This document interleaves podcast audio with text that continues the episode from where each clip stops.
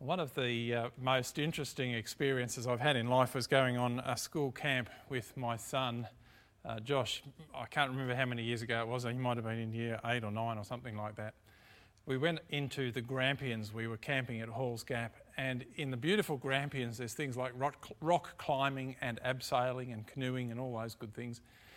And on this particular day, I was asked to go with the group that was going abseiling. Now, I've never been abseiling before, and I was kind of keen to have a go, but at the same time, there's a certain amount of anxiety for me because if you're not working at heights or experiencing height regularly, um, getting up on top of a rock and looking down over a, a drop uh, into the abyss is a little bit scary, but you can't show fear when you're with school children. And so, with the instructor and with the young people, uh, we went up and up and up, and then here we were on top of this uh, great kind of rock that looked down into the valley. And then, as you would expect, the children went first, or the young people as they were. Uh, first one went down, and then another went down, and another went down. And of course, as as a polite and humble person, I said, "I'll you know I'll go last." But uh, the effect that that had, of course, was that as I watched them going down, my anxiety levels were coming up because I knew ultimately it was going to be my turn to go down. And sure enough, that time came, and the instructor uh, attached the gear, I can't even remember what it was like, uh, held onto the rope, gave me the instructions, and said, Lean back now, take your weight, and I did. And it was quite an interesting experience. Now, some of you who are familiar with abseiling or rock climbing will say, What was the worry? You know, it's a very safe activity when it's done under controlled circumstances like that. But then fear doesn't necessarily have to be rational, does it, to grab you and have an impact on you. But let me tell you, that activity actually required quite a lot of faith. I had to have faith in the instructions that I was given. I had to have faith in the person who had tied the rope off against the anchor rock up there on top of that precipice, which I should just hasten to add was probably only 20 or 30 feet down. It wasn't actually all that far, I don't think. I had to have faith in that single piece of rope as I leaned back and it took my weight. And here is the thing if I didn't have faith in the instructor, if I didn't have faith in the manner in which that rock had been tied off to, if I didn't have faith in the rope, I would have been paralyzed. I would have been stuck. I couldn't have done anything. And in fact, that's true of faith in life if you stop and think about that, because we exercise faith all the time. We exercise faith when we get into the car with someone else and let them drive us somewhere. Now, occasionally you might say, that's faith that was misplaced when you get out at the other end because their driving perhaps wasn't so good. But practically speaking, we have faith every time we sit down. We have faith that that chair is going to take our weight. And that's actually a good definition of faith. Faith is the belief or the trust that an object or a person is going to act on our behalf. In other words, that that object or that person can do for us something that we can't do for ourselves. That rope that I was holding onto was going to do something for me that I couldn't do myself. I couldn't get down that sheer cliff face without that rope. I can't sit down uh, comfortably Uh, without that chair, I'd have to sit on the floor and perhaps sit uncomfortably. And faith, when it's exercised in the right manner and at the right time and in the right place, actually is quite empowering. It allows us to do all sorts of things. And it's faith that I want to speak to you about today in this, the second of our Advent series. Because today we're going to think about the faith of Mary and Joseph expressed in that revelation that God gave to them of the impending birth of Jesus Christ. And theirs was a faith that was grounded in God. The object of their faith was God, and, and because their faith was grounded in God, it opened for them all sorts of possibilities that would have, in other circumstances, have been deemed impossible. Circumstances that were unbelievable became reality, and outcomes that could never have imagined, or they could never have imagined, became real for them. Theirs was a faith that actually said no matter how unusual or how absurd the situation might seem, we're going to trust God in this space to act on our behalf. Now, of course, if you think about faith, faith is a major uh, current that runs through the scriptures. Just recently, our eldership was discussing the ongoing shape of our church in our regathering phase, and we were reminded of the faith of Abram as he was then. He hadn't been renamed Abraham at that stage, who believed God when God appeared to him and said, Abram, I want you to leave your country, your people, your father's household, and go to the land I will show you. And our reflection in that space was twofold. Uh, one, that Abram trusted God and left and throughout Israel's history, people have looked back to Abram and said, that's a great example of faith. But it was a faith that was grounded in God who promised to show him the way forward. And that's how faith works. We may not necessarily always be able to see beyond the immediate circumstances, and that certainly was true for Abram. But faith means taking a step, knowing that God will show the way in that unknown space what Abram needed to do and what we need to do when it comes to faith is actually exercise it and step out. Well, the author of Hebrews celebrates faith that was demonstrated even before Abram, too. Abram was not the first to uh, exercise his faith. The author of Hebrews reminds us of people like Abel and Enoch and Noah and uh, the faith of people like Isaac and Jacob and Joseph and Moses who followed Abram. In each case, the focus was not so much on the faith of the individual, not so much on the amount of faith that that person had, but who their faith was grounded in. Really significant that we take notice of that.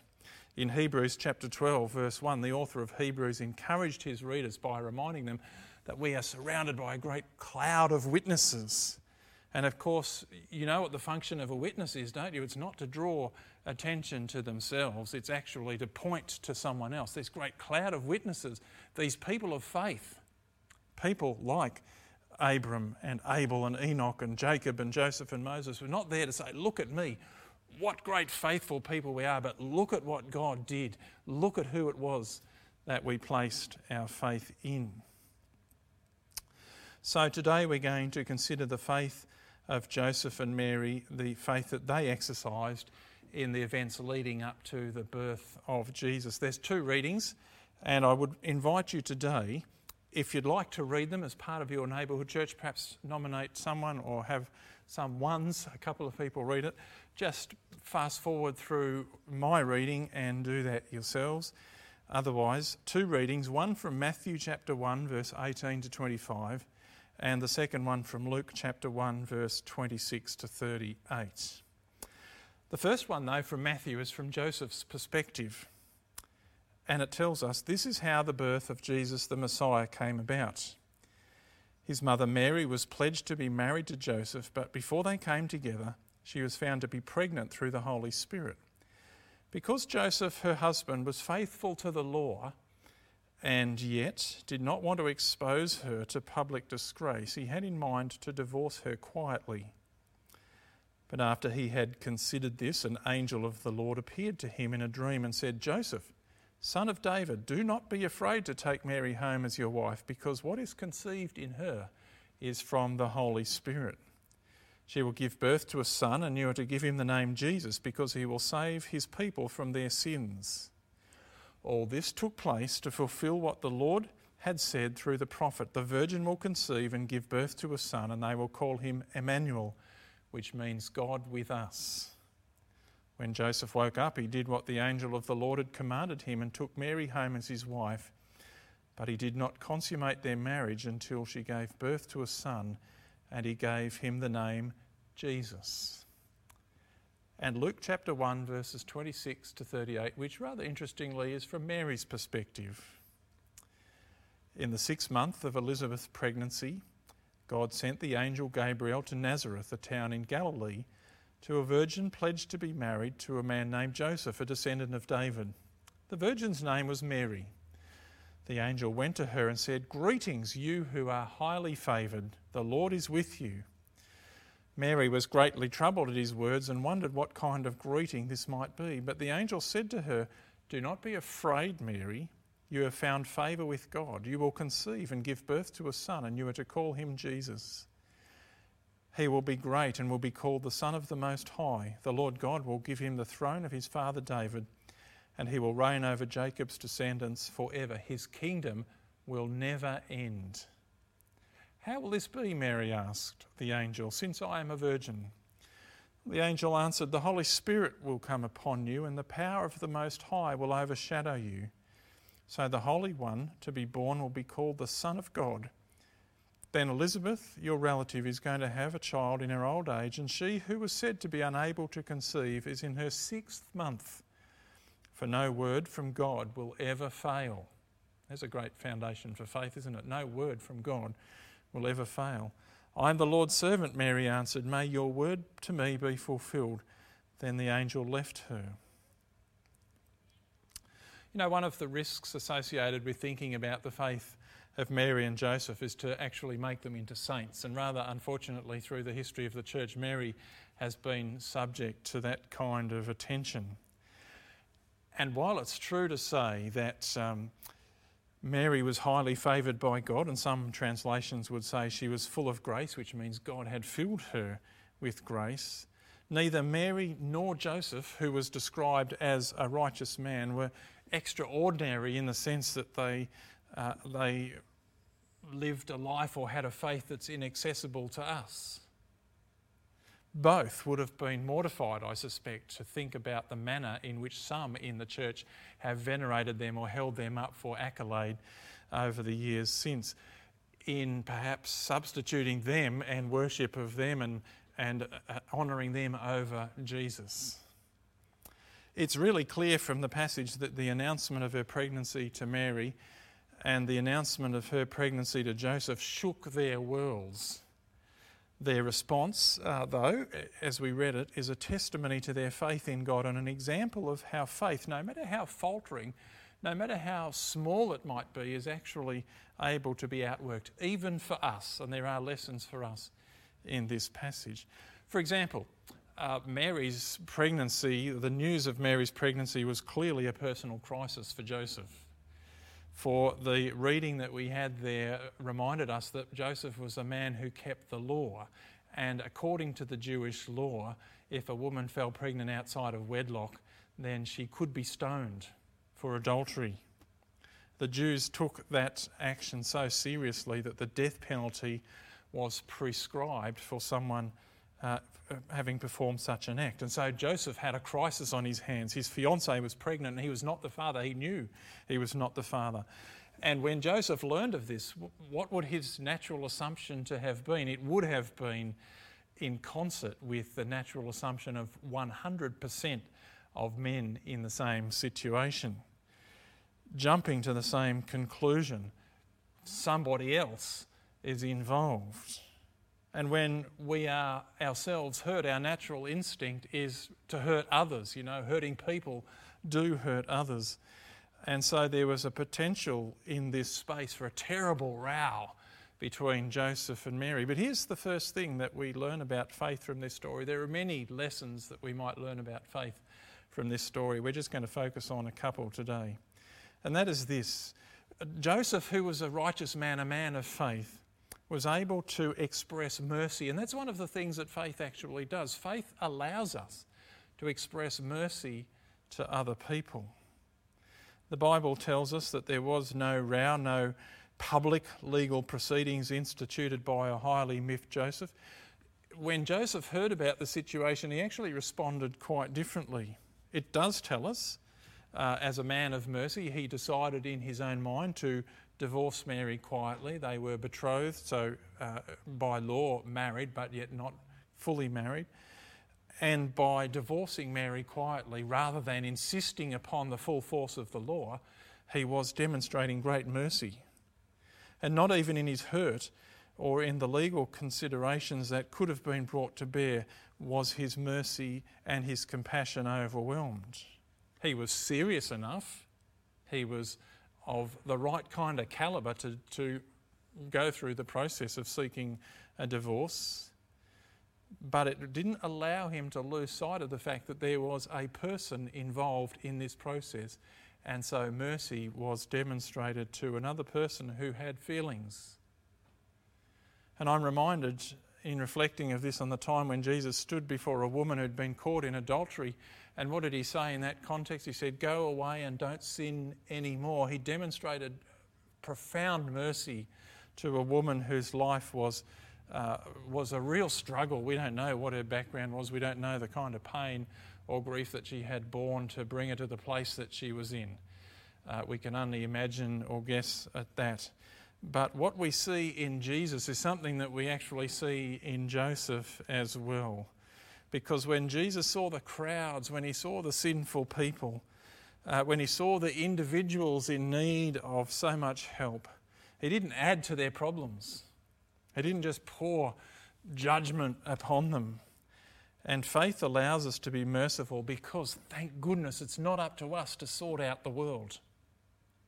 What a blessing it is to realise that that's the case. It's not up to us to make every wrong right. It's not up to us to see justice done in every situation. My job, your job, is expressed here in Micah 6 8. The prophet asked this question What is it that the Lord desires of you? And the Lord said, To act justly, to love mercy, and to walk humbly with your God. You see, faith allows us, faith empowers us to express mercy to others. Well, the manner in which Joseph and Mary responded to the news of the pregnancy suggests that they also had a faith that was open to incredible possibilities, and that's something else that faith does for us. Some, uh, quite some time, some years later, perhaps, uh, we're not sure how many years later, Paul wrote these words. He said, God can do immeasurably more than we ask or imagine according to his power that is at work in us. I think Joseph and Mary believed that in Luke chapter 1, Mary's response to the news delivered by the angel is in the form of a question. She said, How can this be since I am a virgin? How's this going to happen? That's a rather interesting statement because if you have a look at um, the revelation that Zechariah uh, had that Elizabeth was going to fall pregnant, Zechariah's response was one of unbelief. This can't be happening. This, this is not possible. Mary said, How is it going to happen? I can understand in God's economy it's possible. I'm just not sure how it's going to be worked out. Faith helps us to believe in incredible possibilities. In Matthew chapter 1, verse 20, the scripture says that Joseph considered the news from Mary. It's rather interesting, and it seems quite clear that he didn't ridicule Mary for what she said. He didn't laugh out loud and say, That's ridiculous. What are you thinking, woman? You've got to be kidding. What Gabriel had said to Mary, Joseph probably found incredible too, but he believed because he had faith. And this is really significant because Joseph and faith doesn't put boundaries around God. It doesn't put limitations on what God can do. Now, I know uh, many of you have been like me uh, on the journey of life at times. Uh, you've said to God in desperation, won't you please do so and so? Would you please answer this? Would you do this? Will you perform this healing? Will you open this door? Will you create this space? Will you do what? We've all been there. If you really are a loving God, will you show your love by acting in such and such a way? We sometimes bargain with God in this space too. Perhaps there have been times when we've assumed that God will or should act in a certain way, assumptions based more on our own capacity than on God. Just let me illustrate this. Some months ago, I was praying for a particular outcome uh, for someone, and, uh, and just the prayer just kind of seemed to hit the wall. The same prayer, Lord, it seems to me really obvious this is what should happen. You know, we could just see a trajectory of, of increasing risk unless God acted in this space. And so I was praying, Lord, would you just do this? Would you? I knew what God had to do. Let me tell you, I did. Um, it's always risky when you're in that space. And so I was saying, God, can't you see how sensible this would be? Just do this, you know? And he just seemed to keep on saying, no. And then, uh, when the time was right, according to his good purposes, in his perfect wisdom and knowledge, he opened the door for what became an answer that I look at now and say, wow, I could not have conceived of that. I could not have conceived of that. True faith doesn't try to box God in or force him to act in a particular way or to control the manner in which God answers prayer or predetermine how God ought to respond. True faith allows God to be God and says, in the face of uncertainty or trials or grief, uh, whatever it may, the Lord is sovereign and he will act for the good of his people. He always does, always has, and always will. Third thing we might say about the faith of Joseph and Mary is that faith gives us courage and sustains us in difficult times.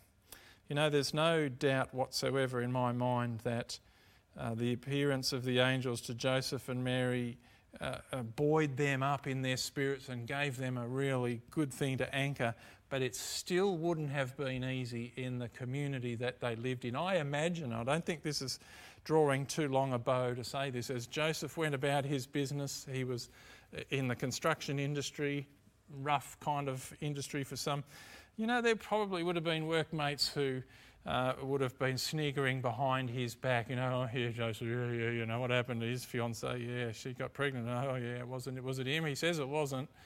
And for Mary, too, uh, the busybodies of Bethlehem would have looked askance at her as her pregnancy became obvious, and I can imagine it might have been fairly early on because she was probably a, a, young woman of 15 or 16, so in all probability quite slightly built.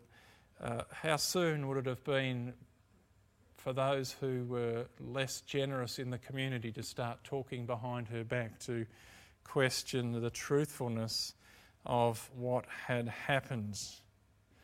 But when our faith is grounded in God, when our faith is grounded in the promises of God, it gives us courage and it sustains us in difficult times. It sustains us in the face of some of the deeper challenges of life. You remember the story of Job.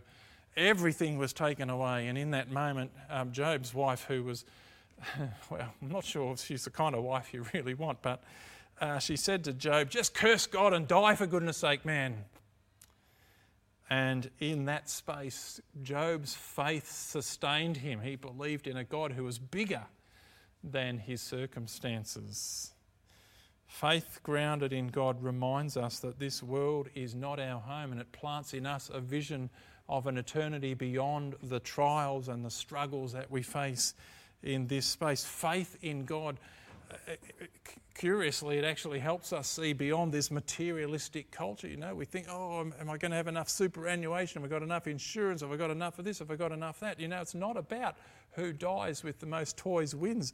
Faith says we can just manage that stuff, the things that we need, and not want and desire everything because God's got our lives in His hands.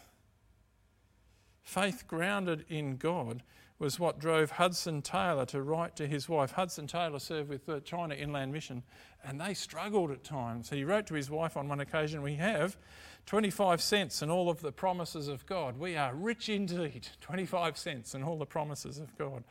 Faith grounded in God helps us when we face a, a health crisis because God knows our bodies more intimately than we will ever know. God knows what's going on with that disease or cancer or whatever it might be, and God's going to work out what is ultimately the best.